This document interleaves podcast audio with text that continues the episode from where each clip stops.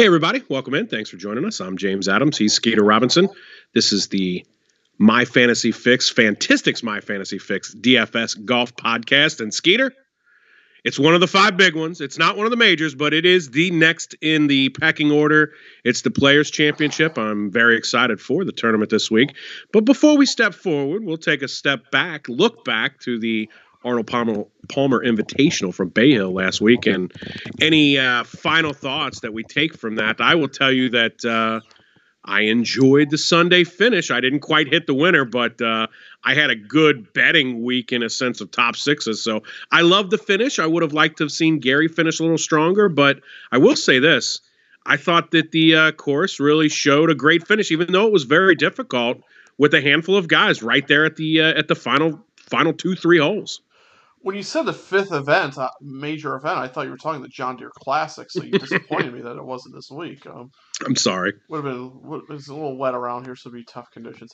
Um, yeah, boy, I could use Hovland to win because that would have Hovland or Hatton would have been a great winner for me. Even Chris Kirk uh, on DraftKings, I had my only six to six had all three of those guys, but um, but still this week and uh, just more heartbreak for the show for you and I with the another second place finish in the old betting markets. Uh, getting getting run down, I guess, a little bit. But um, yeah, I mean Woodland, man, what a heartbreak! Like he, you know, gets that eagle on sixteen and then double 17. 17 looked impossible, by the way, on Sunday. Yeah, it seemed like the wind was really against uh, against anybody that wanted to have any kind of hope, and it was just it was nearly impossible, right, to get anything remotely close to the pin. Two putt pars were a challenge. Right, like, and I know Rory came out and said something about you know it was you know kind of unfair that good shots are getting punished, and that's you know I kind of feel like like if you I mean I know it's a narrow part of green, but man, if you're put the pin back there, you got to make sure that players can actually hold the green, not you know have to land it basically like a yard past the water in, the rough just to kill it enough to get to there. So I understand his point, but man, um, still a pretty good finish. Like Scheffler, what do you do? Uh, try to hit out of a tree. We got advanced to twenty yards, being all world par. Even eighteen, I think he had to lay up after being a rough from like fifty yard, you know, fifty yards away. Hits a pretty good chip to make the putt to to win it. I mean, that was just you know Scheffler's second win in a month or so because he won in Phoenix. Like, here it comes, I guess. Yeah, he looked good. I mean, to be honest with you, he was one of the few guys that almost birdied 17, if you will. I don't know what the almost birdie count was at the end of Sunday, but his his birdie putt just uh, just fell short and was curling right into the cup. So he was uh, the one guy. He was on point at the end. Yeah, uh, Scheffler looked great, but I, I enjoyed the the fact that we had the Hatton, yeah. Horschel, Woodland. Um, Kirk was pretty much out of it by the time we got to the very end, but those guys, along with Scheffler, I thought that was an awesome finish with a bunch of bunch of horses, kind of trying to eke out and get that win. So I'll tell you what I did. Um, I, this was about two thirty Eastern. Lucas Herbert had just finished, and he was he was low man of the day at minus four. You know, minus four for the day, minus two overall. He was sitting there at 150 to 1. I bet him because Hovland was in the lead at the time, only you know, minus six. And the way they had played that back nine on Saturday, I'm like, and with all the other scores going on, I'm like, oh, if this thing's if this thing is out of control, Herbert's in the house at minus two at 150 to 1. Like, I'll take a chance on this one. And it didn't materialize, but it was it was wasn't far fetched. I want to say that that ended up being T7. So only six guys were ahead of that number towards a playoff that you put at 150 to 1. I remember I was driving, so I was listening to the uh, radio broadcast yep. early in the day, and the radio guy said something along those lines like two under um, Lucas Herbert, he's going to have to stick around because he might still have golf to play later in the day. And I was like, they're out of their mind. And then all of a sudden I'm watching, and by the time Hatton got in the clubhouse at four under, I went, that's got a real chance to win for sure. And I guess it did have a chance to win as it was T two. Yeah, yeah. So, um, for me though, I think that, and I and I did not watch any of what I'm about to say, but I think the coolest golf story of the weekend was not API. Yeah, I caught a little bit of that at Puerto Rico. Yeah. I mean, you have your final start on your minor medical, and you need to win or solo second to retain your tour card And not only does Ryan Brehm win, he wins. Did he win by seven? He won by a good mar- margin, if I'm not mistaken. Yeah, I mean, incredible. I think his wife was the caddy. It's just like that is correct. incredible. Like I love those stories. Like that's just great. Good And if him. I if I'm not mistaken, Chris Kirk, a guy who's had a really good run here of late, and I'm going to talk about later in this broadcast here, he just retained his card not too long ago in the same fashion, right? Not with a win, but a second place when he needed a second, right? I don't remember. I mean, I know you won a Corn Ferry Tour event after the when we came back from COVID two years ago, but I don't remember his exact stance. Okay, I could be uh, completely wrong there. Then mean, I think that was the case. Sounds vaguely familiar, but I don't remember that one. That's fair. I'm I'm speculating. I think that was the case. I won't swear to it. Well, I mean, if you remember, this was also the tour. Um, I think this was the tournament a few years ago where Poulter was about to lose his tour card. Oh no, it was right before because he had lost his you know, minor medical, and Brian Gay, who was in a similar said, you know, looked and said, "Wait a minute, there's a miscalculation here because we still should be going off the old calculations." Him and Poulter eventually get their tour cards because there was an error in the calculations, and I think that was a year Si Woo won. Poulter finished second here. I do not remember all of that uh, going on, and but but kudos to Brian Gay. Yeah, I think I think it was him who sa- who basically saved um, him and Poulter by realizing that it was there was a calculation error. Poulter should uh, Poulter should should buy him a, a, a Lamborghini or something. Then I think there was some talk about some sending some bottles of wine, or I don't know. I'm sure Poulter did something, but um, I I, I imagine he did. maybe we got maybe we got Brian Gay a nice uh, Mastercard uh, credit limit for a while. Pro, yeah, a little a little little pre prepaid cash card. Yeah, yeah, got got to suck with the sponsor a little bit. Skeeter, anything else from the uh, the Arnold Palmer before we move forward to the players? Um, no, outside of the fact that you know, I, I mean, six of six was really high, so Oh my God, I had, I think I had six or seven out of my ten, six of sixes. well, I only had one because you know when you play two lineups with a guy who shoots 18 over par, you know that's just not going to work out very well for you, Kevin. Na, but you know, But I had six of sixes that didn't cash, so I'm not I'm not really bragging about anything special here. right? Well, I mean, it, I mean, it happens on these tournaments. You get the wrong guy, especially the way the weekend played. I mean, I mean, heck, I had Lee Westwood who Saturday through the first nine was three under. Like, all right, three under on the round. I think he was. He moved up to the first page of the board. Yeah, and then from there, I think he shot like 11 over those final 27 holes. Like, they were just disasters. So I was like, oh, great. Eh, sounds like a scorecard I can put together. Well, Actually, not really. yeah, I would have had a lot more uh, squares than That's- uh, that's correct. It, I'd had but, uh, squares around squares around squares. yes, yes, I would have, or the the dreaded other, or like I'll play. Like, all right, 10 shots down the hole. I'm picking up and moving on. Yes, a, uh, a DNF for the hole. Or just take my yeah, just take my automatic 10 and say, okay, you know what? Hey, the next hole's ready. New hole. Fair enough. Well, let's take it to the players then. The next course is ready for us, and well, it's TPC Sawgrass, Ponte Vedra Beach, Florida. Skeeter, it's uh, it's it's TPC Sawgrass, man. It's uh, it's a unique beast, right? The Pete Dye Special. It's a course where, right? I'm I'm watching the coverage, not only getting ready last week, but getting ready today too. And the the conversation is, it takes a golfer that can do everything well right now. So when we talk about courses, we talk about stats you're looking for. Is there something that separates a guy or two from the field that does everything better? What stats, if any, really stand out to you this week? I mean, I think for that reason, tee to green certainly plays a role. Like, you're gonna have to be able to scramble a little bit. Obviously, you're gonna have to avoid water because there's still a ton of water on this course, just like we've seen the first two Florida events. So, those usual stats, putting, of course, comes in. Um, it's a weird one too, where I think you want to look at birdies and bogeys.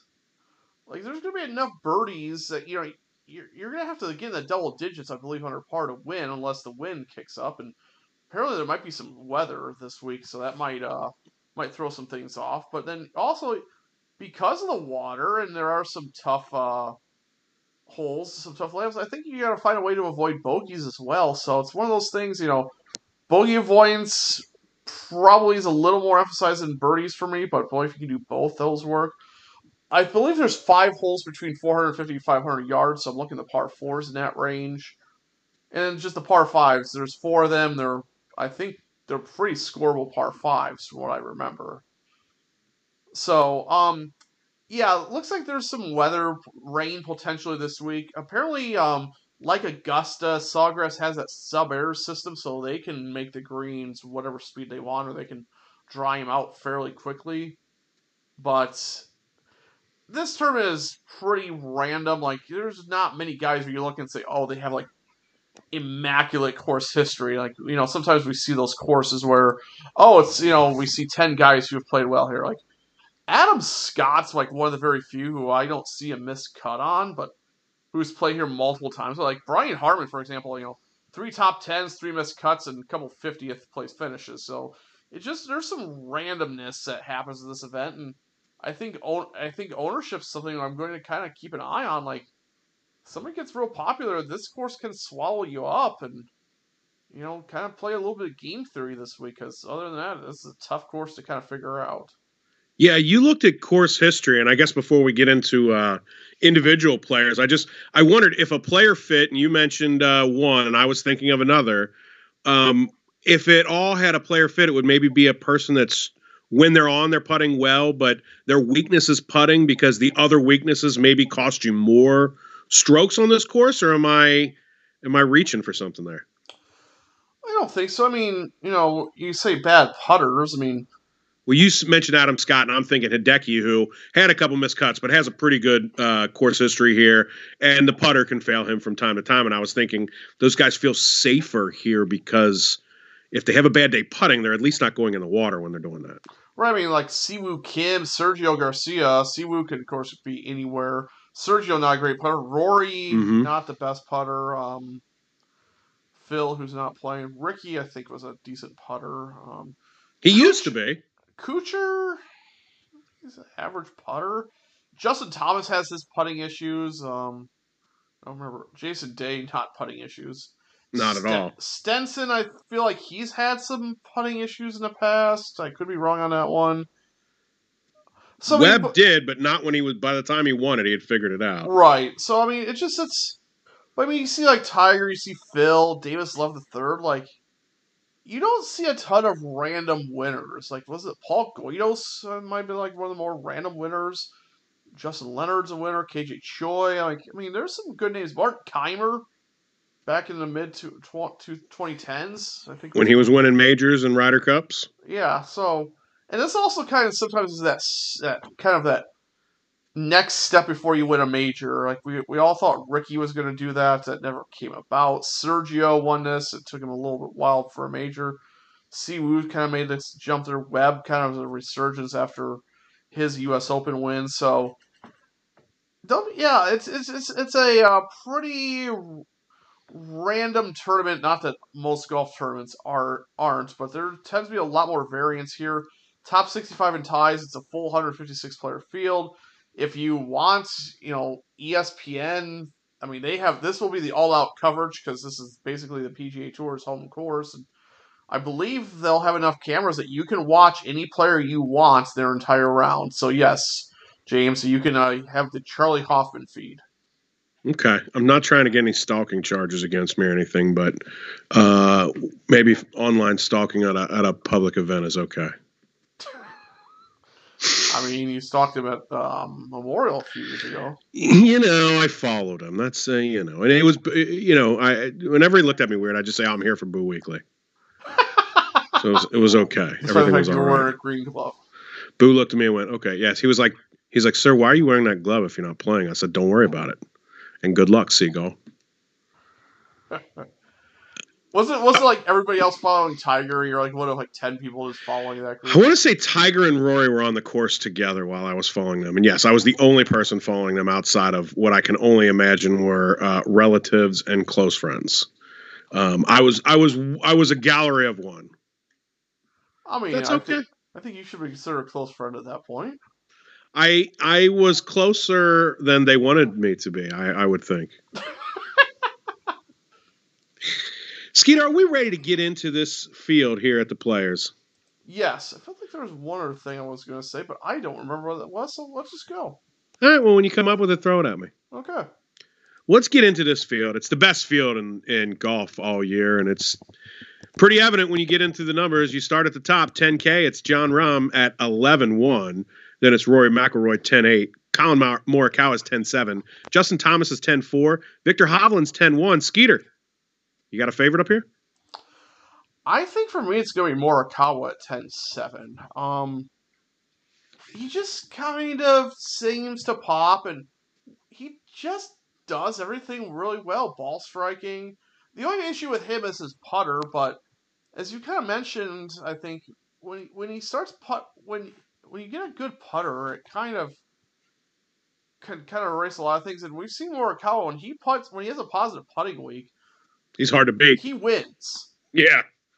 And you know, Rahm seems again by Rahm standards to be a tad bit off.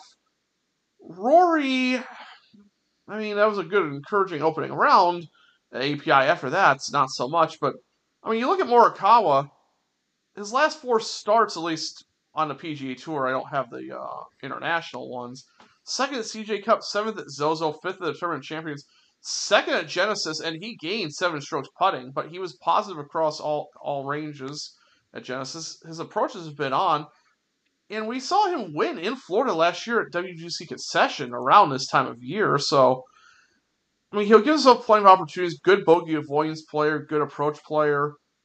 Just the scrambling putting could be a little bit of an issue, but he doesn't have to do that a lot. At 10 7, I just think this is a little bit of a discount that I'm r- ready to take advantage of.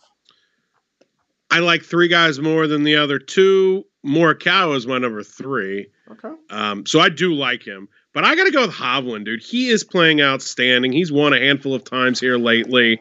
Uh, even though he couldn't quite seal the deal at the end of the round yesterday, he was right there. He made a shot that gave him every bit of a chance. I was disappointed that his birdie putt didn't get to the oh, hole on 18. Man. Uh, like, man, you got to get, like, I get not rolling it by on, I don't know, 15 or 16, well, but dude, on 18, come on, you got to get it there when the leader's on the green right there with you. But at any rate, Hovland's been playing so good, dude. I mean, I know he didn't make the cut at Waste Management, but he's been outstanding and the cheapest guy here who's obviously shown an ability to win uh, multiple times in recent this could be that next step for him. I know he doesn't quite have the resume when it comes to the power of wins that Morikawa does, or really any of the other four in this tier. But I like Hovland's discount at 10 1. He's playing great. Yeah. Um, he's also projected, as I'm looking right now, second lowest um, ownership. Nice. Like he's coming around like 10%. Okay. Is, according to Fantasy National on Monday nights, of course, things could change. But Rory actually the lowest projected uh, at eight and a half. Not surprising to me. Morikawa the highest, with JT and Rahm not far behind. So, huh, I'll just throw Hovland in my list. I mean, I mean, I'll use him in our league. Which I and I used him in that bar contest for what it's worth. I used him twice, and I used my number two twice. Who's your number two? I'm going with Jon Rahm. Yeah. He ain't got no holes in his game. He can stand up to the pressure on those final tee, tee shots when he's in it. He's in every tournament. I mean, just give me Jon Rahm here. I understand that um, maybe you say, oh, you know, a T17 last week. That he had never played that course before and got off to a little bit of a rocky start off the rip, but – he came through pretty decent in the end for me. I I, I get it. Jon Rahm, as you said, he doesn't quite have it right now, but he's only 11 1. Like it's not like a 13K Jon Rahm that we've seen at some tournaments. So I don't think the price is too prohibitive. And his course history is fine with me. It's as good as anybody else's that hasn't won here. No, and and certainly, I mean, there's cheap enough player. I mean, there's some really good players in the sevens. Like Oh yeah. Like that. I mean, you could certainly come up here. You might even be able to play two 10k guys because there's again, there are some great players in the sevens. So, I some guys in the sixes I like. yeah, I I get it. I I don't think Rahm's one I end up on, but it's always scary. Like you know, I could I could get to Saturday and oh, Rahm's up five, terrific. like like I know where this is going. So I get it. I, I just I don't think it's one I'm going to be going to. Who is your number two if you're playing anybody besides Collin? I mean, you might talk me into Hovland at number two. Um, I have JT mentioned. I mean, for the defending champ. I don't think he's missed a cut here either. So his history is okay. Yeah, uh, no one has ever defended their championship here. This seems like a tough one to defend. Yeah. So JT has an 11th, a third, a 24th, a 35th, a 75th. So no missed cuts, but the 75th uh, was at a year when 82 people made the cut. Oh. So for what it's worth. I mean, JT was, I mean, sixth at Genesis, eighth at Phoenix, 20th at Farmers, fifth at the Sentry Tournament Champions, third at Mayakoba. So, I mean, he's been playing well. Irons continue to be there. I mean, he's always played well in this course. He's number one opportunities gained, third, birdies are better, fourth tee to green, sixth at approach. Like, he hits everything. Putter, of course, could be a little bit of the issue, but um, 10 4 does not feel like a bad price on him. It does not. You're quite on it. You're, you're, you're on, um, you're right. I, I just, I don't know. I I think I like Morikawa and Hovland a little bit better right now, and there's probably not there's probably not a lot. To... Are we both fading Rory? I think so. I mean, he he rates second in my model over past 36 rounds. So I mean, but I don't know. Like after that round one at API, he just kind of didn't do much. So didn't do anything at all. Complaining a little bit about. I don't like the mindset. Complaining a little bit about the setup, and I, I know that he's kind of in that role of almost the uh, spokesman, the elder statesman sort of spokesman for the players right now. Um, not the players like the tournament, but the the group right. of people who play the, the, the games. I don't know, man. I just I don't like the I don't like the talking about the course being on the edge and this and that. I, maybe he feels like he's the he's obligated to be the one who says something, but I don't like hearing that chatter from a guy before he goes to play a very difficult course. See, that doesn't bother me. Like Rory seems so calculated in his thoughts that he kind of knows exactly what he's saying, and I don't think he lets it bother him. Like that doesn't bother me. That's fair. Well, are we ready to go to the nine Ks? Yep. All right, let's do it. And we'll do it at the top. It's Patrick Cantlay at 99, Dustin Johnson 98, Xander Schauffele 97, Hideki Matsuyama's 96, Cam Smith 94, Scotty Scheffler 92, Jordan Spieth 9K even. Skeeter, where are you starting off as your favorite play in 9K? Well, it won't be it won't be Bryson who withdrew, so I mean, uh... yep, unfortunately for me, anyway. Yeah, yeah, you're getting hosed on that one. Um, at 9900 just feels like what are we doing here? Um, defending, you know, FedEx Cup champion. It just, I don't know. This feels like, I don't know. I, as much as like Hovland, I, th- I think, I think uh, Cantlay should be probably a little higher price than him. I mean, just all around. I mean, he's number one par five strokes gained over 36 rounds, fifth in putting, seventh birdies are better, ninth tee to green. It just he rates out so well, and I think he's played well before. He hasn't won here. He's played well, yeah. Not great, but good. Yeah, 22, 22nd, 23rd, two missed cuts, but this feels like a different Cantlay, and he's just been so consistent over the past, you know, nine months or whatever that I don't know at that at this at 9900 maybe it's that psychology of you know if he's ten thousand, it's different. But ninety nine hundred, there's that little discount. But man, I that might be a hard one to get away from for me.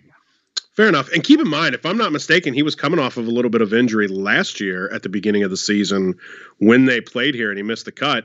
And they didn't play here in 2020, by the way. Keep in mind, uh, well, as did, that one got canceled after one round. Yeah, because uh, didn't Hideki shoot like 63 or something ridiculous? And so my favorite in the 9K ra- range is Hideki, who was going to win it that year in 2019. Yeah, I used him in one and done too, which, uh, you know, for what for whatever that's worth.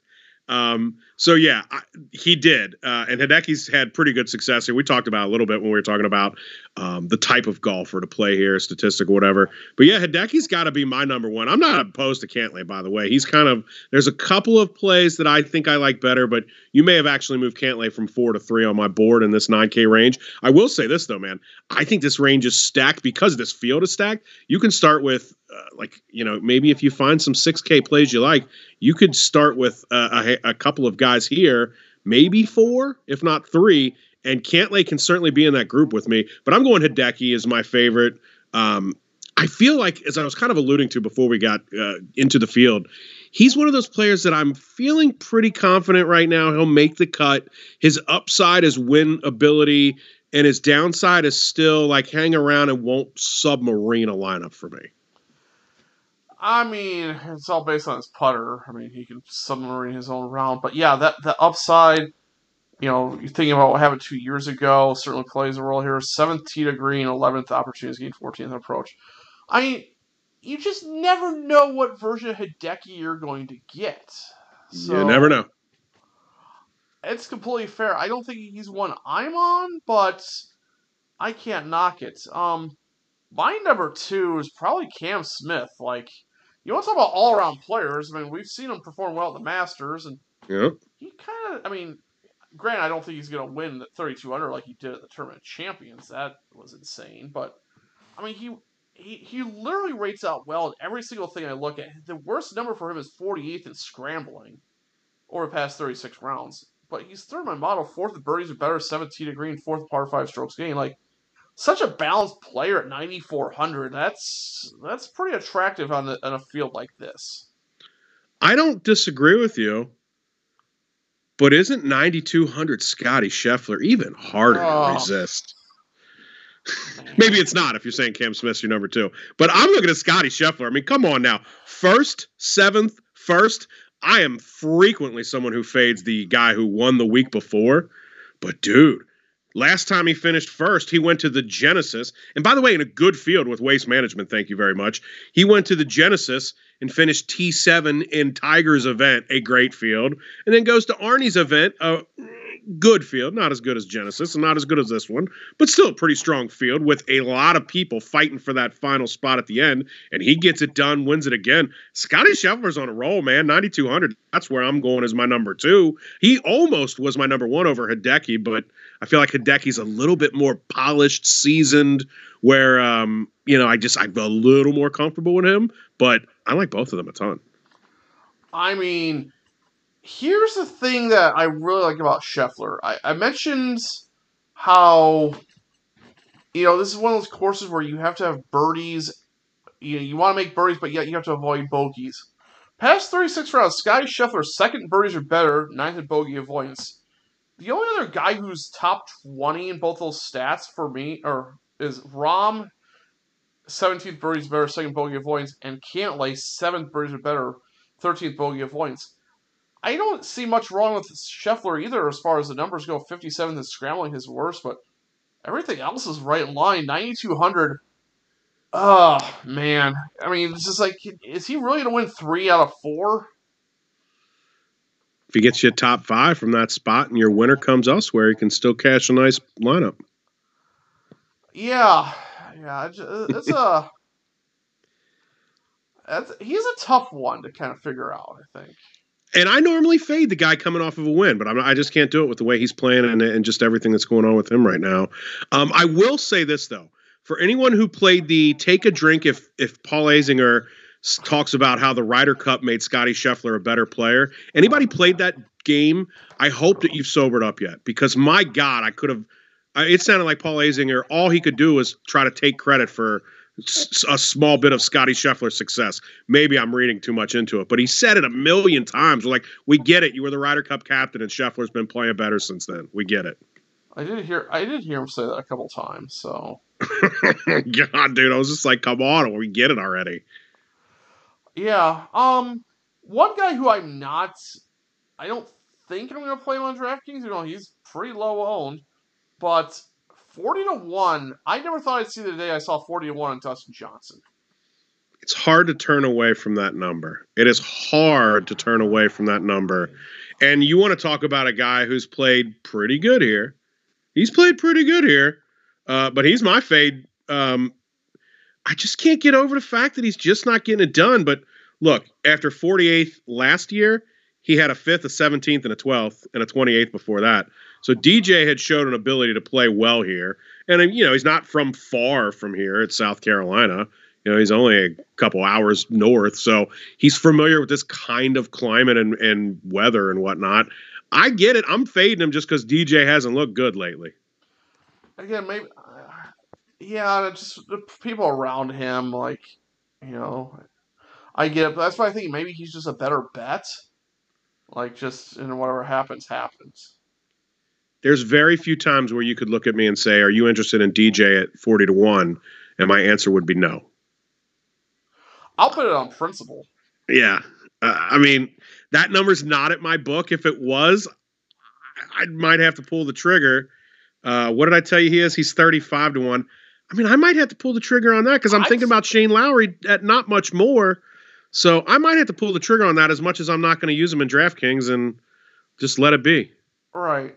I mean, my fate here is Jordan Spieth. Like, that's fair. If you're starting with your driver, I'm not sure courses in Florida exactly are a good good idea for you. And his course history really not so good either, right? He had one good finish, I think, is mm-hmm. all he's ever had here. Might be his debut, and then hasn't done much since. It was. He finished fourth in 2014. His best finish since is a 41st. He's had four missed cuts. Yeah, there's a lot of eights I'd rather play instead of him. Yeah, I'm with you there. It's it's not exactly the course fit for him. Um, that's fair. Well, let's take it to the 8Ks then, and we'll do it at the top with Willie Zalatoris at 89, Daniel Berger's 88, Louis Oosthuizen 87, Brooks Koepka 86, Tony Finau's 85, Joaquin Niemann 84, Sungjae Im 83, Adam Scott's 82, Billy Horschel's 81, Shane Lowry is 8K even. Skeeter, we've got a player for each number. Is there a favorite for you in this tier? Um, apparently not, because when I went through my initial starring list, I start eight of the ten guys in this range. So I mean, again, dude, all these guys seem underpriced versus what we're used to pay for them. Where it's like, hell, I could just start a lineup with all 8K guys too. Yeah, I mean, you can probably play an all 8K guy. 8K oh yeah, lineup. I mean, I will.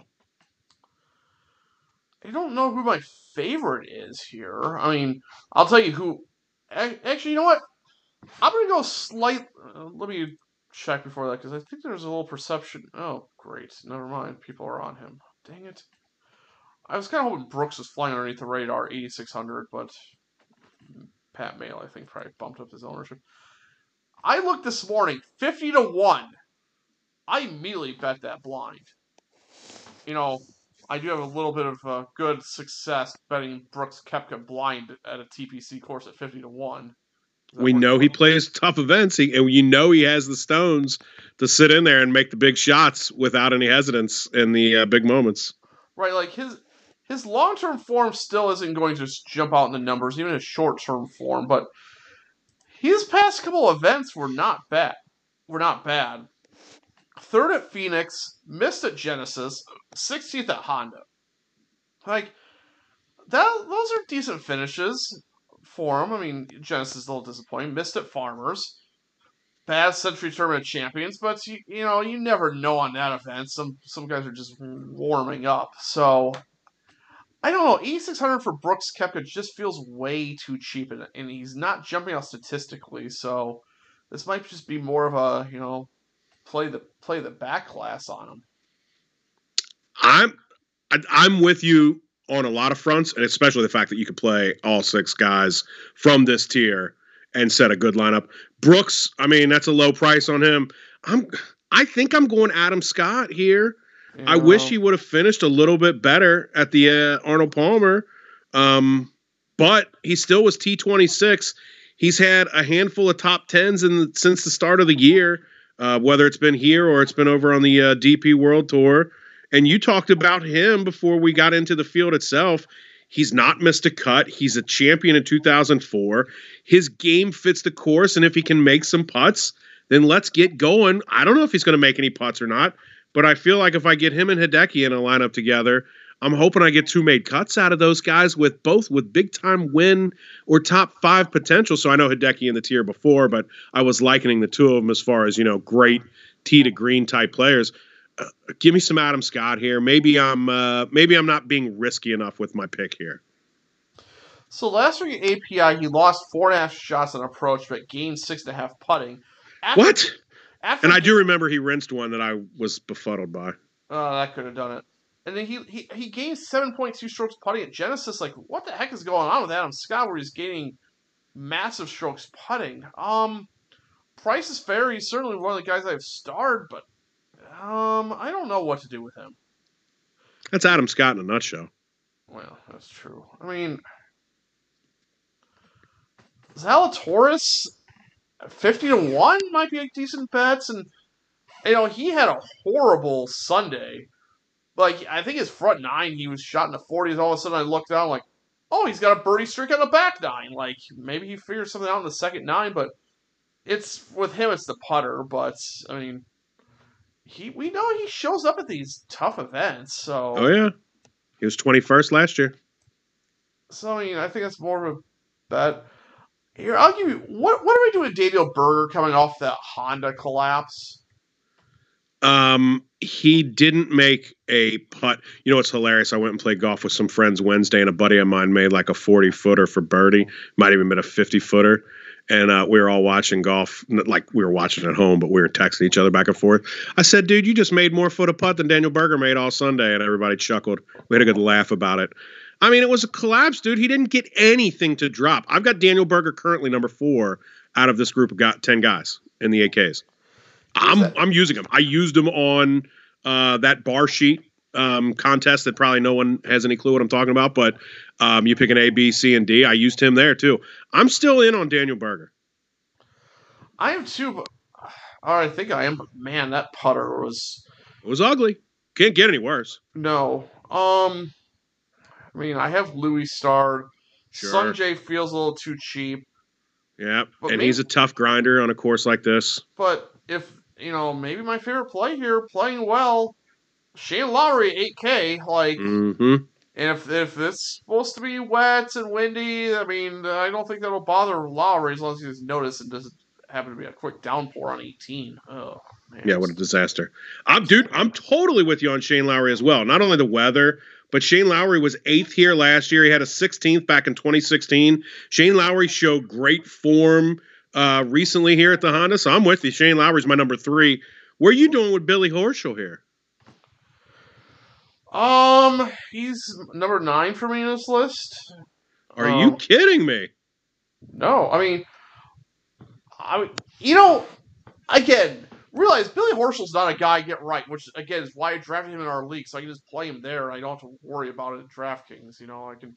He misses a cut. Oh well, I'm going to get it right one spot. He did impress me though yesterday. Like was he like mm-hmm. five or six over? And he he kind of fought himself put himself back in contention, but yeah, he and Gooch were horrible in that final pairing. And uh, Horschel, and, and, to Gooch's credit, he he fought back strong enough to not completely nosedive and stayed T seven, just outside of the top six to let my top sixes all cash clean. Thank you, Mister Gooch. Um, Horschel fought back and played really well, dude. This is Florida. We're in Billy's homeland he's been uh, nothing but a top 20 machine this entire uh, well since the farmers i won't say this entire season but uh, outside of the sony and of course he was 23rd at uh, tournament champions 11th at farmers 6th at waste management 16th at honda 2nd at api uh, dude i'm on billy I just like all the guys around a little bit better. Like I'd rather play Sungjae, I'd rather play Scott. I'm certainly would rather play Lowry. Okay.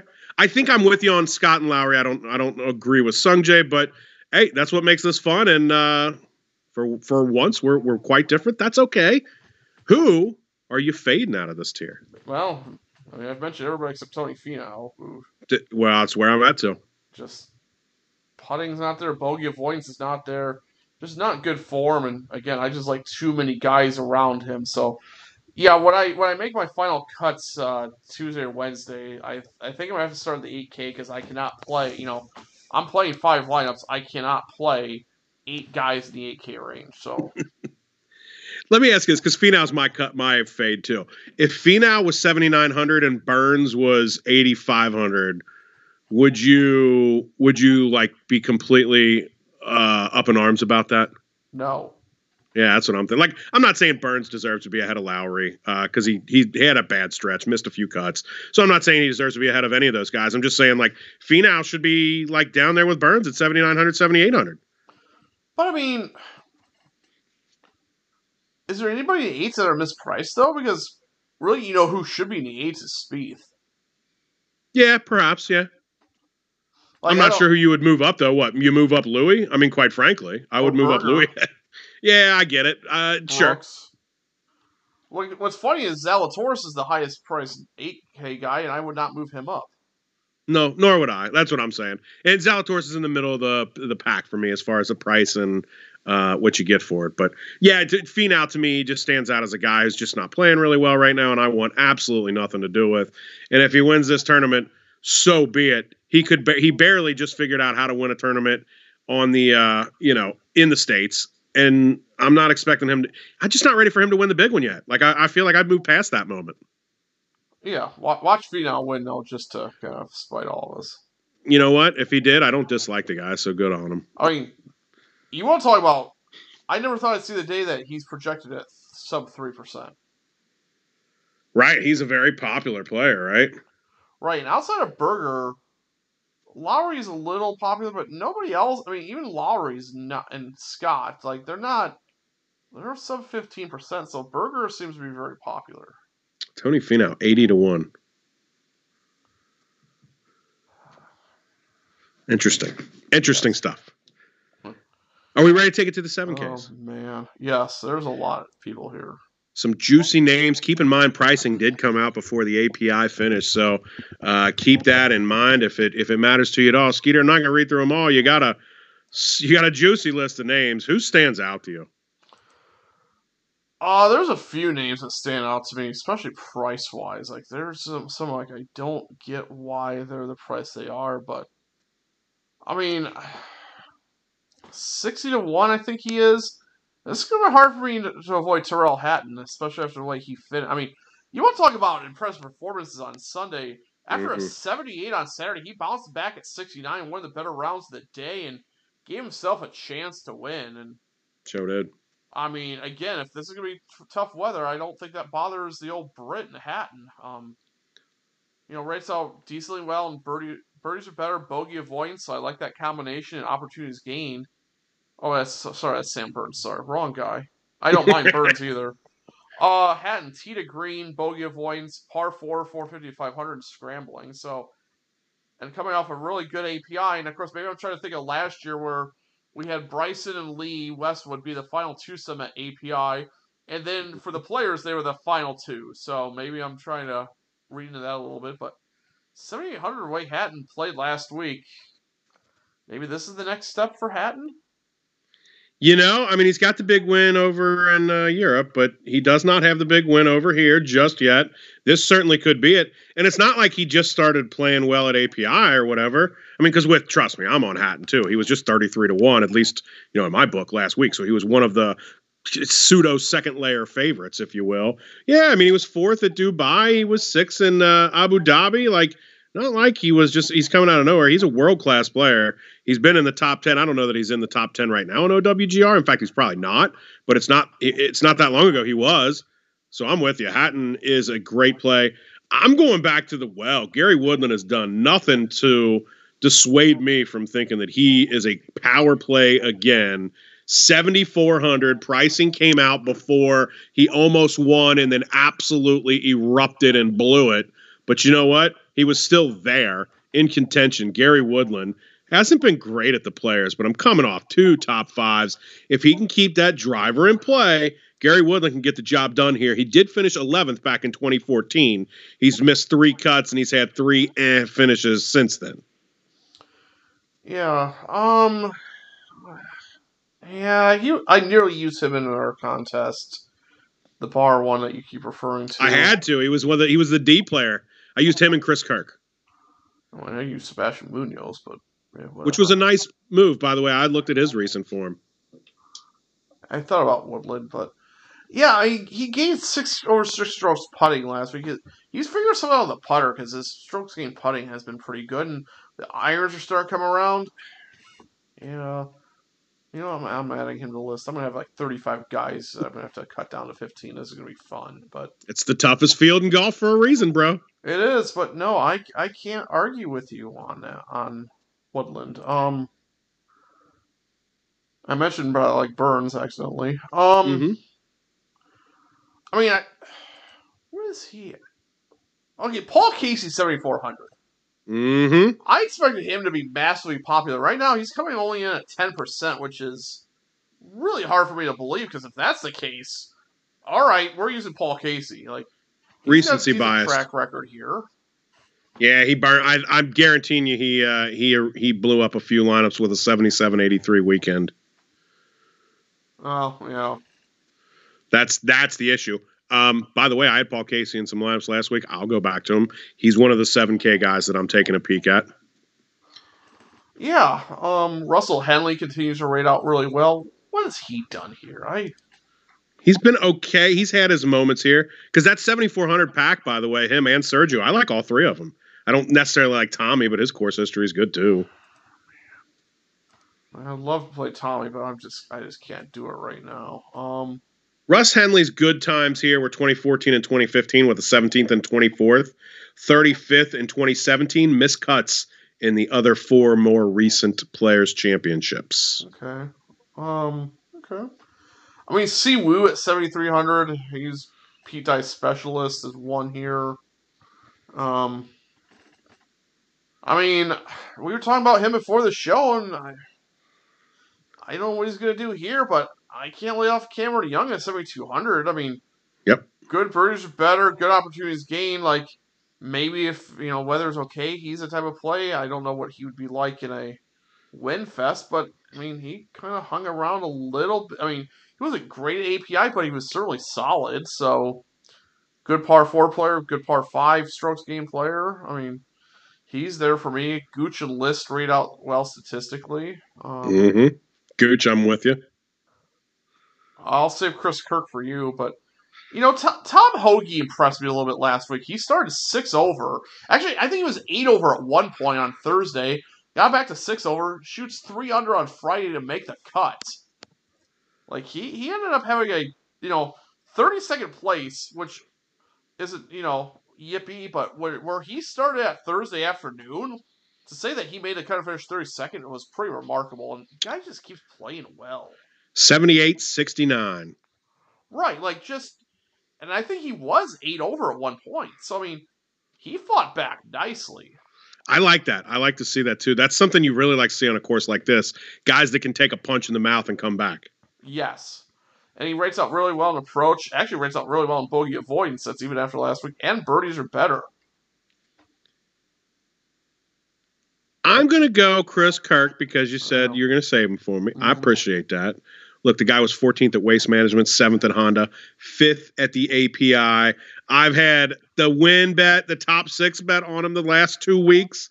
I guarantee you he's on my ticket again this week.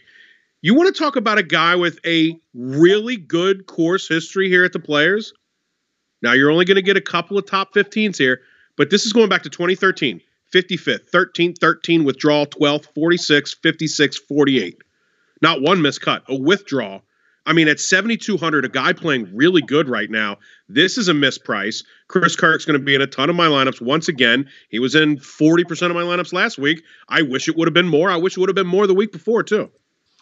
Yeah, I mean, playing these form guys is never a bad thing. I mean, he rates out top 15 in all my short term models. You know, over 36 rounds, he's 28th, which at 7K is fine. Good par four, good scrambler. Um, good tee to green. It's the approach, the scoring, maybe not necessarily there. He's missing short putts and making long putts. Uh, Can we just kind of figure something out there? Oh, yeah. Because what was it? He missed like two shorties on ten and eleven yesterday, and then what hole? And then drained a like thirty bomb. Yeah, yeah, I forget the whole number, but it was like, oh my god, that. And I'm like, actually, that doesn't make up for the two missed ones because if he two putts there and one putts the other two, we're still one stroke better off. That does not make up for it, but at least certainly softens the blow. Right. Yeah. No, he's on my list. And Uh, Keith Mitchell also kind of rates out pretty well in his scrambling and, and scoring, just not great approach. So uh, I don't know about that one, but what about Max Homa? Crazy upside. Um, yeah, I'm using him. I might bet him again this week too. I mean, hey, hey, he got me my 250 crowns with his hole in one on Saturday. So nice. I probably got that too. Then I need to do some crown claiming. Yeah. Uh, yeah, and then he bought everybody uh, Arnold Palmer's. Nice. And I'd, I'd be sitting there asking, "Where's the vodka? I need my John Daly. Thank you very much." uh, I don't know if there's a copyright on that, so I don't want to get myself in trouble. What? uh, what are you going to do with Jason Day? Pass. Okay. Um, had been playing pretty good. Has obviously won this tournament before. Mm-hmm. Withdrew last week for his mother's death. And I've seen that go one of two ways. I could see it being horrible. I could see it being a great motivator. He has a fantastic course history here. I'm interested in Jason Day, man. I get it. Um, yeah, you never know how they respond to that. Um, was it his He's, mom or mother-in-law? Oh, I thought it was his mother. If I'm miss no, actually, I think you're right. You're right. I mean, I again another guy I get to play. I just I don't know his recent. I'm looking at his stats. He's been struggling in approach and opportunities gained, so that's just kind of an issue for me. So I'm passing, but I he's eighty to one at the book too. I'm really giving that a thought. I mean, if you have a feeling a guy this week, go with it. The numbers are there. Anything else from the seven Ks?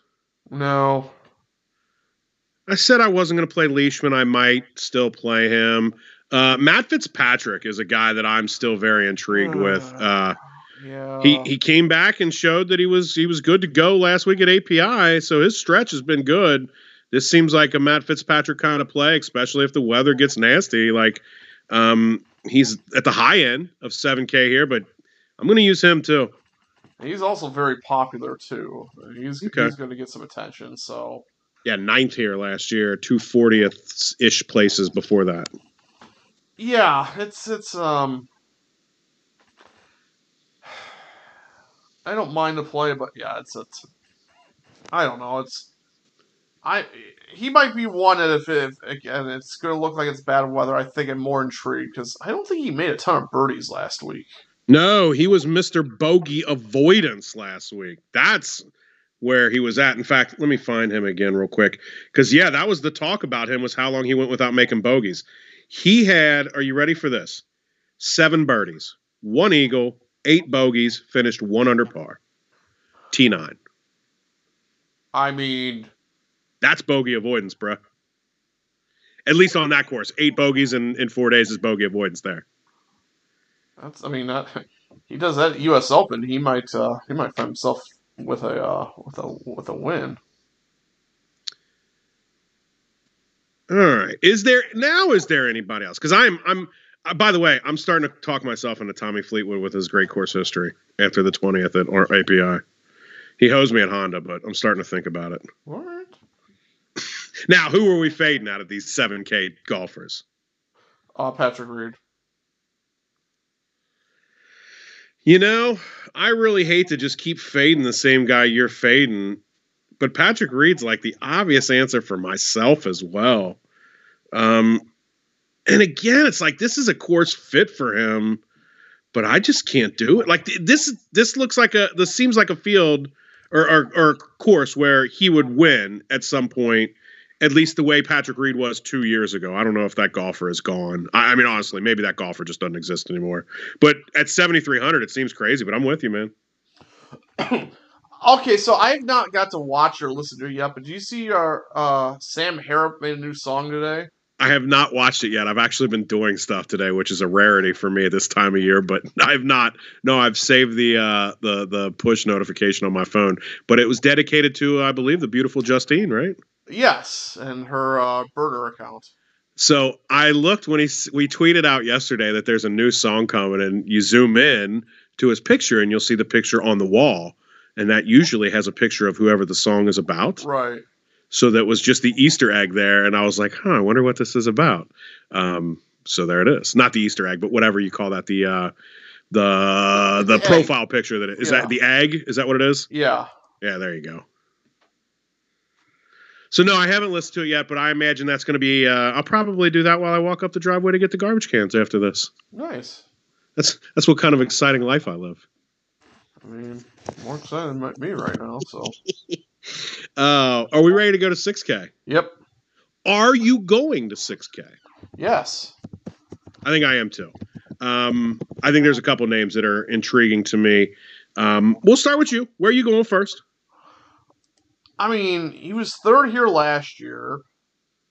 I liked him in match play, and I think as part of this, this Pete Dye record, Brian Harman at 6,900 feels a little underpriced here. Um, especially he's showing some form. Missed the cut of the number at Honda. It was all putting. But 14th at Phoenix, 65th at Pebble. That's just a bizarre event. Third at the Amex. Like, he has a couple decent finishes, so he's starting to come back to form likes the Pete Dye courses. 6,900 just seems like he's a better player than most of the guys, or at least I have more, more confidence in him than some of these other guys. Rates out decently well in the short short term models, so I he's one I have some inter- interest in. Should we be worried that you and I probably have the same favorite 6K guy? No. Okay. That just feels like somebody else should go, okay, wait a minute, why is he 6K then if we both like him this much? I mean, I'm with you too. I looked at it, and the first thing I thought was, as I was going through course history, I was like, oh, Brian Harman's got a nice little little run going here. What does he look like? Uh, and I was like, oh my goodness, he's dirt cheap. So, I mean, I think Brian Harman is probably my favorite play in 6K as well. But I do think there are a couple other guys that I like as well. Yeah, Harman third and eighth, and he had an eighth way back in 2015 too. So three top tens for a guy who's seemingly in decent form at 6,900. Um, so Harman's my favorite, but another guy that I like, and I'm trying not to be a homer with our little golf league here, but Keegan Bradley, dude, at 6,900, he has a decent course history and he's making cuts he seems like the kind of guy, and maybe I'm again overrating this this philosophy, but a guy who, if he gets burned by his putter, at least he's not going in the water. He can he can find the he can find the green. And this is Keegan Bradley over the last five tournaments here: 29th, 16th, 7th, 60th, 35th. That's five consecutive made cuts. Any of those results, quite frankly, at 6,900 are doing good for me. He was 11th at API last week finished strong enough as an even par on his uh, Sunday round when the weather was bad. That's any indicator of the weather to come here in Northern Florida. So I don't know, man. I'm liking some Keegan Bradley. I mean, he's in the Billy Horschel range for me, where I never get the guy right, so I will not be going there. But I mean, hey, elite ball striker. If he can ever make a putt or be neutral putting, he'll give himself a chance. Who else you like down here? 6,300 Sam Ryder. Um, putter's been good. His irons, he's gained three of his past four events. His recent finish is 61st at API, 9th at, 9th at Honda, 20, 26th at Genesis, 23rd at Phoenix. Like, he's got four solid finishes in a row, and he's towards the bottom. Like, even if I get a big cut from Sam Ryder, I'm fine with that. But then at 6,300, like, good par five guy, good version better, maybe not the best bogey avoidance, but he just kind of, you know, it does one or two things pretty well, and with a little bit of decent form at 6,300, I think he's worth a flyer and gives me some salary for it again those uh, 9K guys. If I'm crazy enough, can I go back to Nick Watney? 6,200. He barely made the cut, by the way. He skips one over the water on like 16 or 15 or whatever to make birdie from like a bunker. I sent you that. Did you see that shot I sent you I don't from Friday? I don't remember that. Okay, maybe that's why nobody in our group chat uh, for our league group chat responded to it. Maybe it didn't go through. He literally is in a bunker and skips one off of the water and it, up to the front of the green and then two putts for birdie. Made the cut by one. I think he made the cut by minus two. So he barely made the cut, but they didn't finish it up T20. He was my 6K even, my stone cold minimum special last week. I don't really do that, but you get the idea. He, he was last week. And he was really good, so I'm thinking about going back to him here at 6,200. I mean, you and I were both on him. I didn't. He was one of my final cuts, and actually yesterday he was up there, and I think he took a nine on one of the late par like 15 or something like. Because all of a sudden, I was like, "What the heck happened to him?" Like, Oh, good grief! He hit two out of bounds on a hole. He probably tried to skip it over the water again. Um, I'll I'll resend you that shot. It was spectacular because I'm sitting here watching on Friday and I'm like, and then the announcer's like, you know what? Maybe he tried to do that. I'm like, I don't know. And I think he said he meant to do it, but I I don't know. At any rate, uh, he interests me at the very bottom. Harry Higgs at 6,100, dude. He has a, a little bit of a, a moment for the spotlight, and he was decent here last year. Or any interest at all in Harry Higgs at 61? I did not look at him. Um, yeah, he's not. He's not been playing great. That's for no, sure. he's not been rating out very well for 36. Yeah, no, he doesn't rate out very well for me. Okay. I mean, there you go. I You don't- play your guy uh, Higgs and Lahiri. We got well, we got plenty of guys down in here now. Quite frankly, uh, we obviously need to mention at 6,700, Charley Hoffman. Um, he is grossly mispriced, even with an injury. He's the greatest player ever. Um, no, Hoffman struggling at 6,700. I'm like, I don't know if I, you know, I'll have him in one lineup and I'll probably bet him, but it's almost like I have to set a separate lineup and just throw it away because he's not playing good. But you know, I'm going to use him. And Kuchar is slightly intriguing. I'm not sure I'm going to get there. I like Munoz again at 6,700. Um, Uh huh. And, and I'm with you too. I'll use him. What about Martin Laird if we're uh, getting back towards the top? He's 6,800. I did not notice him. What has good old Marty Laird been doing recently? Making cuts. He did not have a good Sunday in that weather. Yeah, putter's been a little uh, issue, a little bit issue, but gained four, gained nearly five strokes on approach. Lost two putting, or three putting, and two off the tee. I, I mean, I guess I just he's a good cut maker. Like, but what's what's his upside? Okay, that's fair. Uh, his upside is beating Matt Wolff in a playoff at the Shriners. Well, this isn't the Shriners, and hey, they're the same price. That's that's fair.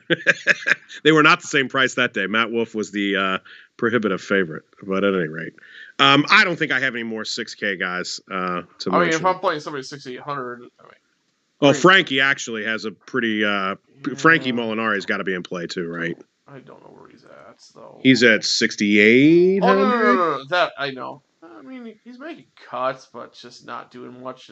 Losing strokes with irons. Uh, CT Pan actually kind of intrigued me a little bit.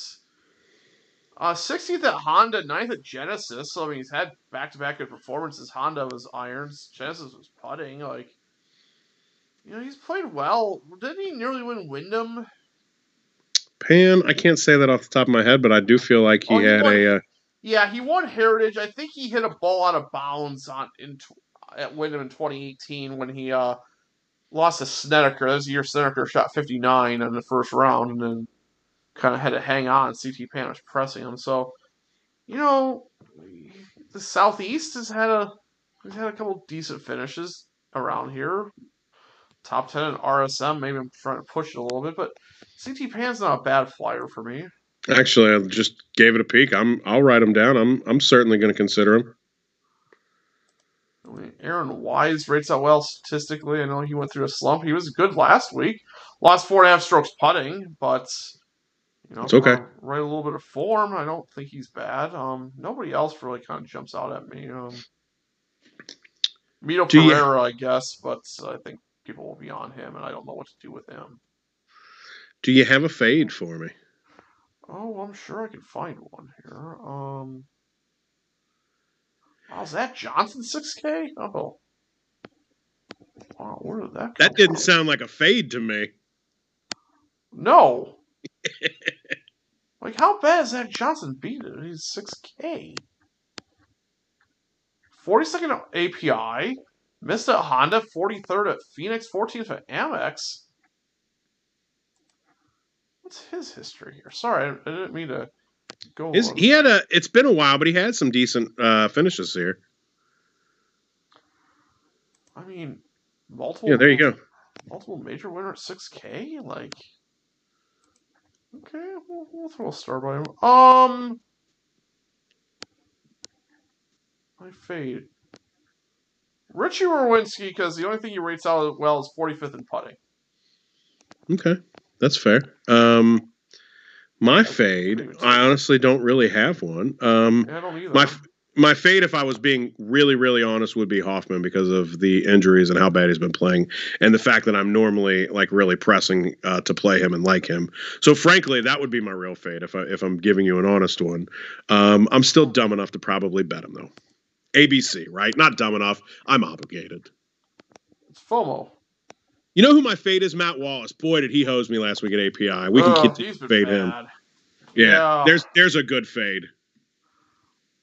Can I give you another non-fade? Yeah, Pat Perez. No. Not that I'm trying to add more to your list. I mean, hey, I mean, hey, he made a cut last week. I bet him. Didn't work out so well, but on that front. But hey, he made a cut. Thomas Pieters is 6,300. He was okay last week. I mean, granted, it was all putting, or He's like top 50 in the world or something, isn't he? yeah, he's 32nd. I mean, gaining off the tee, gaining around the green, gained putting. He lost 4.1 on approach. That's not good. But There's a reason you're down here in 6K. Right, I mean, he's better than some of these other guys. I mean, he's better than Scott Piercy or Kevin Tway or K.H. Lee. You know, it is a TPC course, so K.H. Lee's always in play. I'm gonna have to use my uh, Pete Dye filter on some of these to narrow this down from 35. I don't think that's a bad thing to do. I've definitely got many more 7K, 6K names written down than normal. I can tell you that. I mean, I have 35 guys start. This is just absurd. That's that's the case with this field though. When you've got the everyone's here. Like it's not just the best of the best, it's everyone. Everyone's here. Right. I mean Bryson's not here, Phil's not here, Tiger's not here. Kevin Everyone's here. not here. Who'd you say? Kevin Na. Oh, okay. Uh, yeah, I mean, but for the most part, I mean, I would imagine when the dust dust settles, we're gonna have what do you think? Uh, forty-five of the top fifty players in the world here. I'd say more than that. Yeah. Well, yeah, Tiger's probably out of there by now. I don't know where Phil stands. I don't know. it was a uh, Takumi Kanaya, I think, from Japan's top 50. I don't think he's in this field. I mean, Well, Skeeter. I mean, could this be a strong field if it doesn't have Rickie in it? Uh, is Rickie Fowler not in this field? He is not. He did not. He's like seventh alternate. That's crazy as a past champ that he's not in this field. I, mean, I realize we're coming off of Matt Every not being in the field last week at API. Uh, so, gosh, that is crazy, man. You want to talk about looking at a guy popping uh, at this tournament? Rickie Fowler. I mean, we're talking missed cuts, a 47th, a 77th, a 60. So, by God, anybody with any history here can win this thing. Yes. That's what makes this tournament pretty awesome. I mean, that's why I'm like really planning on doing an all day watch fest Friday and just just watching golf until my eyes bleed, I guess. Yeah. Skeeter, are we ready to take it to one and done, brother? Yes. I went with Jason Kokrak last week. Thought I was going to be cute. That wasn't cute. I mean, I went Adam or Adam Dunn. Where in the world is Adam Dunn coming from? Adam Scott. I mean, I'm, Man, a I'm, a- White good for a Sox fan, so former White Sox legend Adam Dunn, Bennett Carroll would be loving that one. But um, You remember he made his name with the Reds too. So Yes, I mean, I I've do. seen Adam Dunn play many a game yeah, uh, in person. Perfect. The beer big league soft- donkey. beer league softball player, home run or strikeout. Um, God, So because you mentioned his name, I have to tell you this real quick. We were at a Reds game where he fielded a ball in the outfield. If you remember, he played. He was a backup quarterback at like Texas, I think. oh, Um, I- he was I a college quarterback, dude, but just was a better football or a baseball player. Um, it didn't start, but played at a big time college. And uh, he, uh, so you would think he could throw the foot, throw the ball a little bit, right, dude? He fields a ball in left field and he legitimately throws it. And I think he threw right handed, right, but he bat left handed. He throws it and never lets go of the ball, and it hits the center field wall from left field. And we're all sitting in the outfield. Me and my buddies were all like, what did we just see? We're like, well, that's why he's a hitter. So yes, the big donkey was definitely a softball type player, uh, but I enjoyed him. I loved him as a Reds player. I have no idea why his name came out of your mouth, but I had to throw my two cents in there. I have no idea why either. I mean, it's just saying Adam Scott, but I don't know why. I don't know where Adam Dunn came from. That's okay. Well, the good news is, Skeeter, I have more than a million dollars in one and done now. Nice. Yeah, hooray me! I'm at 1.43 after uh, Adam Scott. Lovely performance got me a few thousand. You're smoking me. I used Billy Horschel a week too early. I used him at the Honda. I should have used him last week. But at any rate, it works. There is as much money to be had as there will be all year. There's no reason to hold back if you have a feeling on a guy like Morikawa, Hovland. There is no saving a player for another tournament unless you're certain they're going to win it, right? Correct. I mean, and and we're not certain of anybody winning a tournament in the future. Right. Like it doesn't matter. You pick somebody you think will win. Yeah. That's it. I'm with you on that. I mean, that's a, it's kind of a an, an obvious thing, and, and again, it's there's no course fit, so it's not even like you know you weren't saving anybody. I'm with you. I'm thinking about using Hovland. Morikawa makes a ton of sense. Um, Cantlay makes a ton of sense. Hideki is there. I'm not really going much past like the. Uh, I don't know. That's about as far as I'm going. I don't even know if I'll go as low as Shane Lowry here. I'm using Morikawa. Okay, that's fair. Like I, that's fair. I think I'm going to use Hovland. I thought about using Hovland at the uh, at the Open Championship. Um, I don't know why. Like I can't even say that I know he's a course fit there, but I might well just use him here. Yeah, I get. I mean, with this being such a high payout, like you just have who Get do you paid. like to win? Who do Yeah. you think is the best chance to win that you like? Use them. This Yep. pays more than a master. It pays more than any major. I'm with you there. Like this is not the week to go get Paul Casey cute or, um, Jason Kokrak, cute. yeah. Like you, you use one of your big guys, and you hope because I mean, if you, I mean, if you get this one right, you know, three million dollars is going to go a long way. Granted, there'll be some other people to do it, and maybe there's game theory reasons, but this doesn't feel like a time for game theory. I'm with you. I'm I'm I'm 100 percent with you. This is the week to to fire away and get get the best player you can. Yeah, so right now for me it's Morikawa. Um, Hovland's interesting. Um, just hope uh, if you're using Holland this week, just hope he avoids the bunkers because good grief, he he uh, he had some uh, struggles on the beach. Was that 17 that he whacked out of the bunker and it was so ugly looking? And he had a bad stance, but it was like, oh my god, that looked bad. And I think he made bogey out of it and was okay. But Saturday, right? I was thinking it was yesterday, Sunday. No, Maybe it wasn't 17. Maybe it was earlier in the round. Maybe it was uh, before 17. It could have been, but yeah, he Because I thought he went pin hunting on 17 and got uh, got like an awkward lie in that bunker, um, the one that washes into the water. Which, by the way, we never mentioned it. That's probably my last API thought of the season. I get a kick out of that bunker, uh, just having no border between it and the water. I don't know that I want to see that on every golf course, but I don't know. It always I always get a kick out of it when I see that every year. yeah. That's all. That's all I got. I don't know what that if that that, that made a single lick of sense, but there it is. No, it does. I just don't have an opinion. I don't have much of it. I'm trying to envision it, and I don't remember seeing that. It's like the landscaper in me. Yeah, the the bunker. So as you're facing the the 17th green on uh, at the API, has that bunker that is um, basically on the front right, and then just just tapers into the water with a red line of spray paint, basically telling you where. I guess high tide. I not really since it's freshwater, but I don't know. Huh. I wish I could. I wish I could be of help here, but I'm just not. That's okay. That's okay. Do we have anything left about the players? I don't think so. Again, coverage will be there if you want. Um, it's just you know embrace the variance. You know, play. You know, just kind of play what you want and don't go completely nuts. Well, I've already gone completely nuts, but I'll try to continue that process, uh, or try to discontinue that process. Well, I mean, hey, you have three. Uh, you have three top sixes of cash, so you got a, a good reason.